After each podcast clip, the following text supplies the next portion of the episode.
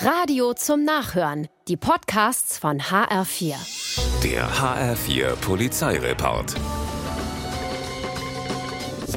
In Kleinlinden fährt ein 18-Jähriger mit dem Auto zur Schule, aber nicht wie üblich morgens um 8, sondern nachts gegen 1. Auf dem Schulhof gibt er dann Gummi, lässt die Reifen quietschen, driftet und kracht schließlich gegen eine Sitzbank. Er haut ab. Anwohner aber haben den Radau bemerkt und die Polizei alarmiert und die findet das Nummernschild am Unfallort. Der 18-Jährige aber ist nicht daheim. Gegen 2.30 Uhr meldet dann ein Autofahrer einen völlig demolierten Wagen, der über die A45 tuckert. Es ist der Gesuch Gesuchte, der, wie sich herausstellt, fast 1,3 Promille im Blut hat. Der gerade gemachte Führerschein ist wieder weg. Die Schulbesuche nicht nur in dieser Nacht hätte er womöglich etwas ernster nehmen sollen. English. In Melsungen finden drei Teenager auf dem Heimweg abends um neun einen herrenlosen Einkaufswagen. Das Mädchen in der Truppe springt rein und lässt sich von ihren Freunden nach Hause kutschieren. Sie hält sich zwischen den Gitterstäben fest und gibt Gas.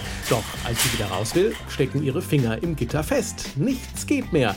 Die drei Freunde rufen einen Krankenwagen, doch auch der kann nicht helfen. Die Feuerwehr muss her und die zerlegt schließlich den Einkaufswagen vorsichtig mit einem Bolzenschneider. Und nach 50 Minuten ist das Mädchen wieder frei.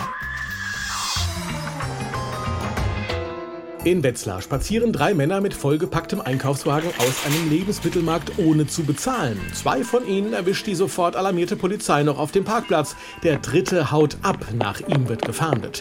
Wenig später fällt der Polizei ganz in der Nähe ein Mann auf, der irgendwie verdächtig wirkt. Sie sprechen ihn an und fragen ihn, woher er gerade kommt. Vom Bahnhof in Nauborn, sagt er, wie aus der Pistole geschossen. Und da klicken auch schon die Handschellen. Schuld ist die Antwort, denn einen Bahnhof gibt's da gar nicht. Die Geschichte ist erfunden. Bei der Durchsuchung wird Diebesgut entdeckt. Mit einer besseren Antwort wäre er vermutlich davongekommen.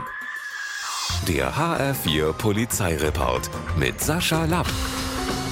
Auch als Podcast und auf hr4.de.